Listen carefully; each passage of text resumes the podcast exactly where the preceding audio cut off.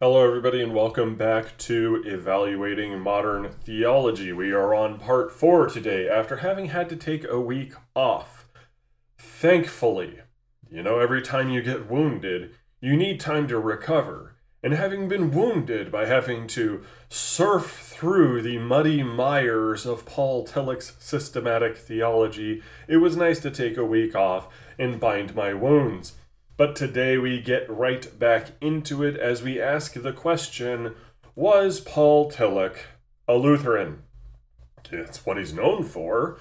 He's known as a Lutheran theologian. Your liberal Lutheran friends in the ELCA might say that he was a great Lutheran theologian, and they may even tell you that he was incredibly, powerfully orthodox standing up for uncomfortable truths.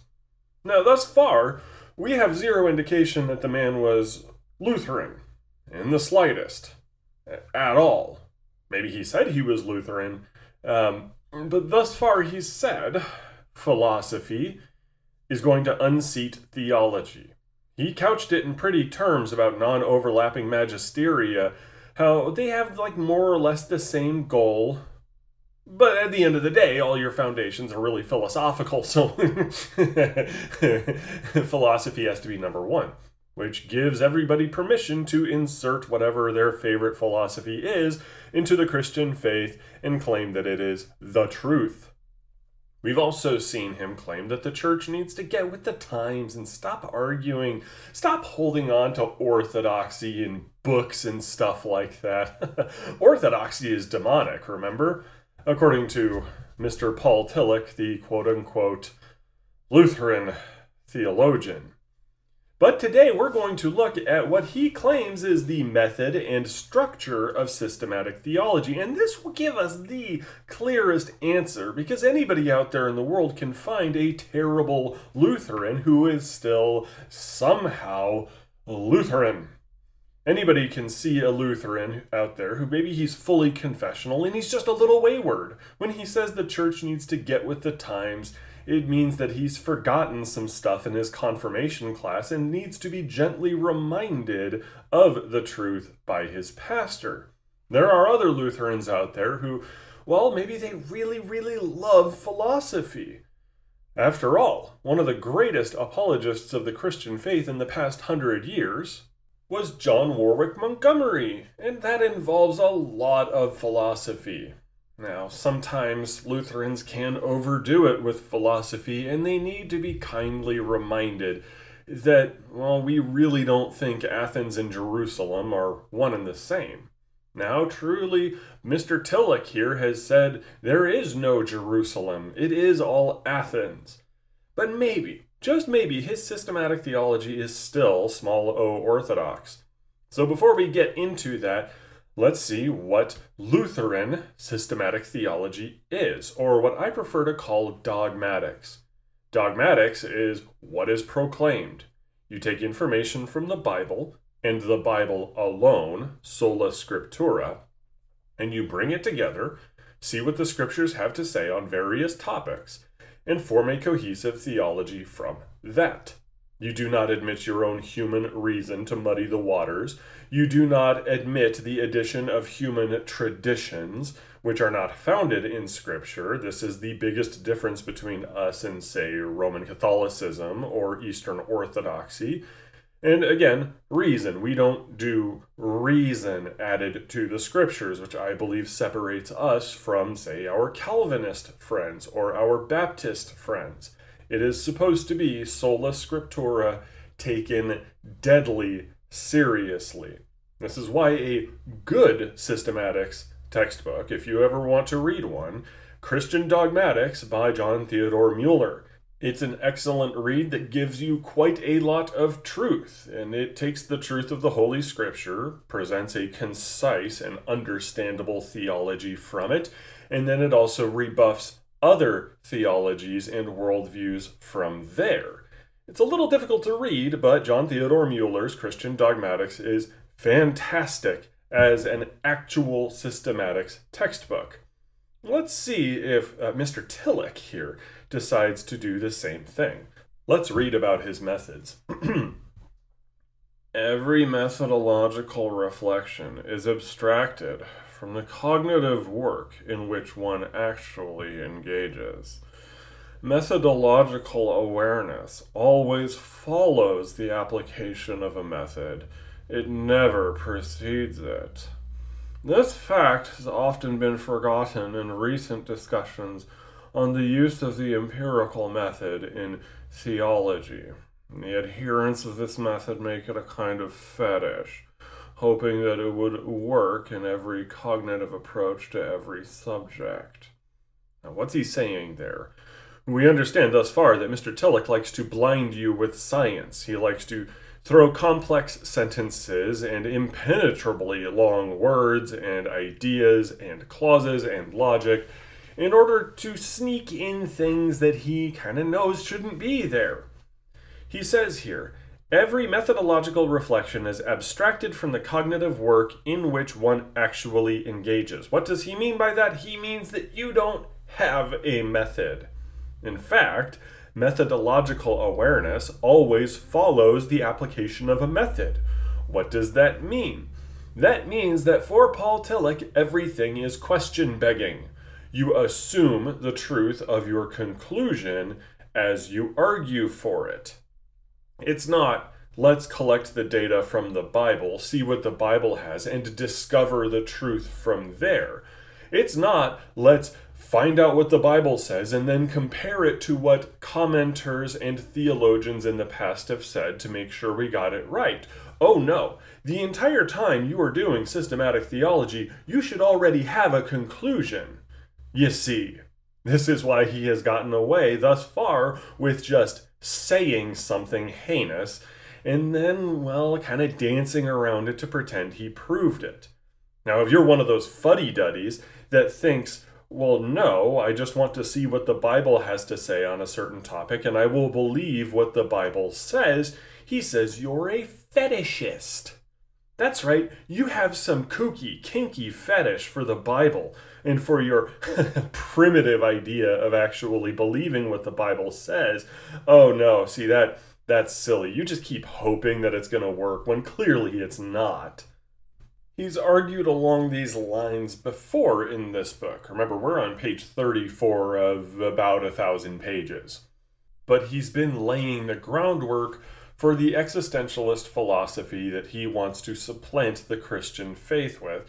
And that means he has to trash all that, you know, historical Christianity stuff. His first attempt at attacking it about 10 pages ago was this notion that you bring you into the text as you read it all of your experiences, all of your philosophy, all of your ideas go into the text as you read it, and therefore you can never arrive at a plain meaning.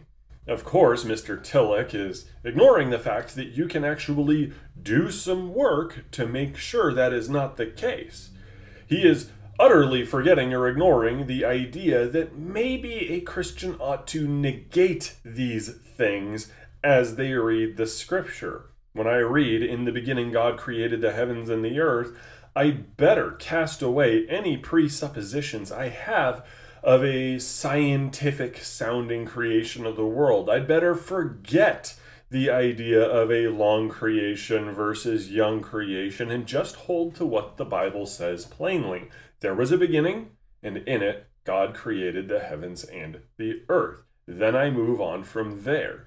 Yes, you can delete yourself from the interpretive process, and you ought to do so so you can let God speak for himself. But Mr. Tillich doesn't believe you can do that. In fact, he's going to deride it further, saying, The method they described could be called empirical only with great difficulty and artificiality. The following methodological considerations describe the method actually used in the present system. That is, his system. So he says you got to be fooling yourself. It's only artificial to claim this is empirically reading the scripture and gathering the data to make a statement. So, what does he say though? What's the foundation? Is it sola scriptura? Is it just finding out what the Bible says and maybe adding his philosophy? Let's find out. If the task of systematic theology is to explain the contents of the Christian faith, three questions immediately arise. What are the sources of systematic theology? What is the medium of their reception? What is the norm determining the use of the sources? So, first and foremost, a Lutheran answer to that is what is the source of systematic theology? It is one source, it is the scriptures sola scriptura. What is the medium of their reception? Hearing, reading, and studying the languages, perhaps even going on commentaries to make sure that you are reading it plainly and to see if somebody else read it more accurately than you. This isn't saying that the commentary supersede the scripture. No, absolutely not. A proper commentary just tells you what the text says. The third question uh, what is the norm determining the use of the sources? The answer, the Lutheran answer, is the scriptures themselves. The source is the norm. John Theodore Mueller will demonstrate from the scripture in Christian dogmatics that the Bible is the norming norm for faith and life. What's Mr. Tillich's answer? And I want you to think is this Lutheran? Because again, he's known as a Lutheran theologian here. The first answer to these questions might be the Bible. The Bible is the original document about the events on which Christianity is based. Although this cannot be denied, the answer is insufficient. In dealing with a question of the sources of systematic theology, we must reject the assertion of neo Orthodox Biblicism that the Bible is the only source. The biblical message cannot be understood and could not have been received had there been no preparation for it in human religion and culture. And the biblical message would not have become a message for anyone, including the theologian himself without the experiencing participation of the church and of every Christian. Let's unpack that. First, he says the Bible is wholly insufficient. It's just a source document, you see, a little bit of history for us to take a look at. Uh, after all, we really do need to add culture and human religion and the experiences of the church and every Christian to our theology that's not Lutheran, Paul. It's not. In fact, this goes several steps beyond what the Roman Catholic Church does. The Roman Catholic Church takes scripture and adds tradition to it, namely the papacy, the councils, the magisterium. Orthodoxy just wraps everything into capital T tradition. Mr. Tillich believes that's all, that's not enough we need to put human religion, human experiences, the church experiences, everything together before we even consider what the Bible says. Is that Lutheran? I think you understand. The answer is no. Paul Tillich is not a Lutheran. He has taken the very foundational plank of all Lutheran theology, sola scriptura, and he said that no, no, we can't do that. No, we got to add a whole bunch of crap that I unilaterally, arbitrarily decided needs to be added to the Bible before we can even consider theology. This is antithetical to everything that is Lutheran. But I continue here. What does he say? If the Word of God, or the act of revelation, is called the source of systematic theology, it must be emphasized that the Word of God is not limited to the words of a book, and that the act of revelation is not the inspiring of a book of revelations. Even if the book is the document of the final Word of God, the fulfillment and criterion of all revelations. The biblical message embraces more and less than the biblical books. Systematic theology, therefore, has additional sources beyond the Bible. Now remember, Mr. Tillich here has said at the very beginning of this section here methodological awareness always follows the application of a method, it never precedes it, meaning he advocates for question begging. He does not feel the need to prove to you the reasons why he believes this is the case. He is not going to build an empirical case for why the Bible is insufficient. He's just going to say it. When he says that the biblical message embraces more and less than the biblical books, he's not going to explain himself. He's come to that conclusion. That is the conclusion of his method, and his method be damned. He doesn't need to prove it to you, he just wants you to believe that. You can sum up his entire theological method here in the very first few paragraphs with the simple statement of, I said it, you should believe it because I'm a theologian. That's it. This is honestly, I think, where a lot of Lutheran sacerdotalism in the past five years has come from, is a whole lot of people kind of deciding that Tillich had a point. Oh, I need to be free from these constrictions on the scriptures because I am an ordained pastor, because I am a consecrated theologian here. People listening to Tillich, though, aren't listening to Lutheran doctrine. They are not listening to Lutheran systematics or dogmatics. They are not actually holding on to the truth. They are holding on to a guy that says, I have the right to say whatever I want and you have to believe me. Because I'm up here, you're down there. Let's look further, a couple paragraphs ahead, where he says this. This is very interesting and very telling. Systematic theology needs a biblical theology which is historical critical without any restrictions, and at the same time, devotional interpretive, taking account of the fact that it deals with matters of ultimate concern. What's he saying there? When he says systematic theology, he means, thus far, I say something and you believe it. But in order to get at that point, you still got to do theology, I guess. So he says he needs a biblical theology. He does not mean biblical theology in terms of find what the Bible says, teach what the Bible says. Oh no, the term biblical theology is the idea that you take a book of the Bible and treat it as any other book to find various themes in it you can criticize the biblical theological method if you want with its uh, diachronic and synchronic ideas with the notion that you really dig into the author and the context. But biblical theology is not systematic theology. We need to understand that term. When he says it, it might sound nice because you hear the word biblical and you go, oh, yes, I want my theology to be based on the Bible. But they use the word biblical theology, the word biblical there meaning bookish, bookish theology. Mr. Tillich is saying that your theology that is systematic must first come from a theology that is biblical or bookish, and bookish with an eye to the historical critical method without any restrictions.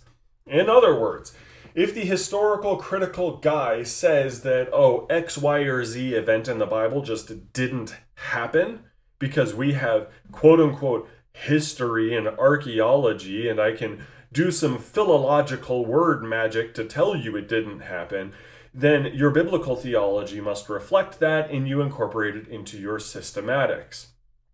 No restrictions. This is him saying I should be allowed as a theologian to abandon what the Bible says to come to the conclusions I want insofar as the world has told me what to believe. This is giving up a lot of the game. He's told us that the church needs to get with the times. The church needs to just say some stuff about God every now and then and call it a day.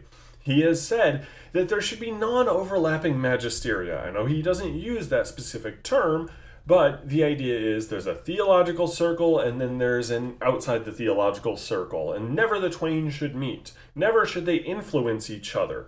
The world should not be able to tell the theologian what to believe or what to say, and the theologian should never try to influence the world. He only stands as a witness proclaiming things from his theology that is, I guess, totally right according to his philosophy. But here, with this sentence, we found out that Mr. Tillich is a liar. He lied to you, or at the very least is contradicting himself. You see, the historical critical method of reading Scripture and interpreting it is taking a biblical text, taking biblical history, you put it in its historical context, and you decide based on outside evidence and based on the culture in which the writer lived whether or not that text is true. And if it did not actually happen as written according to your conclusions, then you figure out the deeper meaning from there or treat it as some sort of mythopoeic text. The big problem is that's the world. That is non Christian sources influencing how a Christian reads the Bible. That's historical critical right there. Mr. Tillich, who just told you that these should be non overlapping branches of thought, has just admitted, snuck in through the back door, that the world should be able to tell the theologian what he is allowed to believe. This is Paul Tillich advocating for surrender to the world through a Trojan horse of his systematic theological method. You tell the world these are non overlapping. Oh, we are separate now. Theology and the rest of the sciences and ideas out there got to be separate. But by the way, I'm going to put a hole in the wall so the world can get in and take over. It's Trojan horse theology. It is the idea that you can do this and betray the church and still call yourself a Christian or even a Lutheran with no limitations. He should have underlined that. That the theologian should have no limitations on himself. Remember, Sola Scriptura says that the theologian is bound to Holy Scripture. He has no other foundation. He cannot go beyond the text. He cannot go above the text. He cannot go around the text. The text of Holy Scripture is supreme, it is the Word of God. And Mr. Tillich here has said, yeah, well, we can actually um, we can add some scholarship so we don't have to do that. But don't worry, it's still devotional interpretive, meaning I can still write some pretty uh, devotionals for it. I can still make old church ladies smile with words of soothing comfort that don't actually save. I don't have to give the real gospel here. Instead, I can just, you know, make people feel good. This is why there are pastors out there who actually spent entire sermons just talking about the Muppets. This is what gave them permission for that. Let's just talk about the Muppets. Let's just get people feeling good while I wear some vestments near an altar. Mr. Tillich gave them permission for that. Now, a little bit further, just to make sure that people understand I'm not misinterpreting Mr. Tillich. That which concerns us ultimately is not linked with any special conclusion of historical and philological research. A theology which is dependent on predetermined results of the historical approach is bound to something conditional which claims to be unconditional, that is, something demonic and the demonic character of any demand imposed on the historian for definite results becomes visible in the fact that it destroys his honesty. Being ultimately concerned about what is really ultimate liberates the theologian from all sacred dishonesty. It makes conservative as well as revolutionary historical criticism open to him.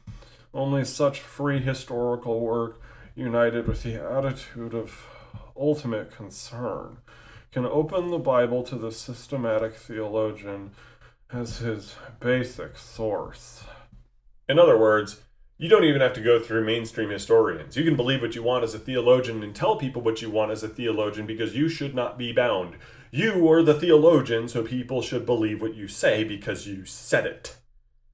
That's it. Hyper sacerdotalism.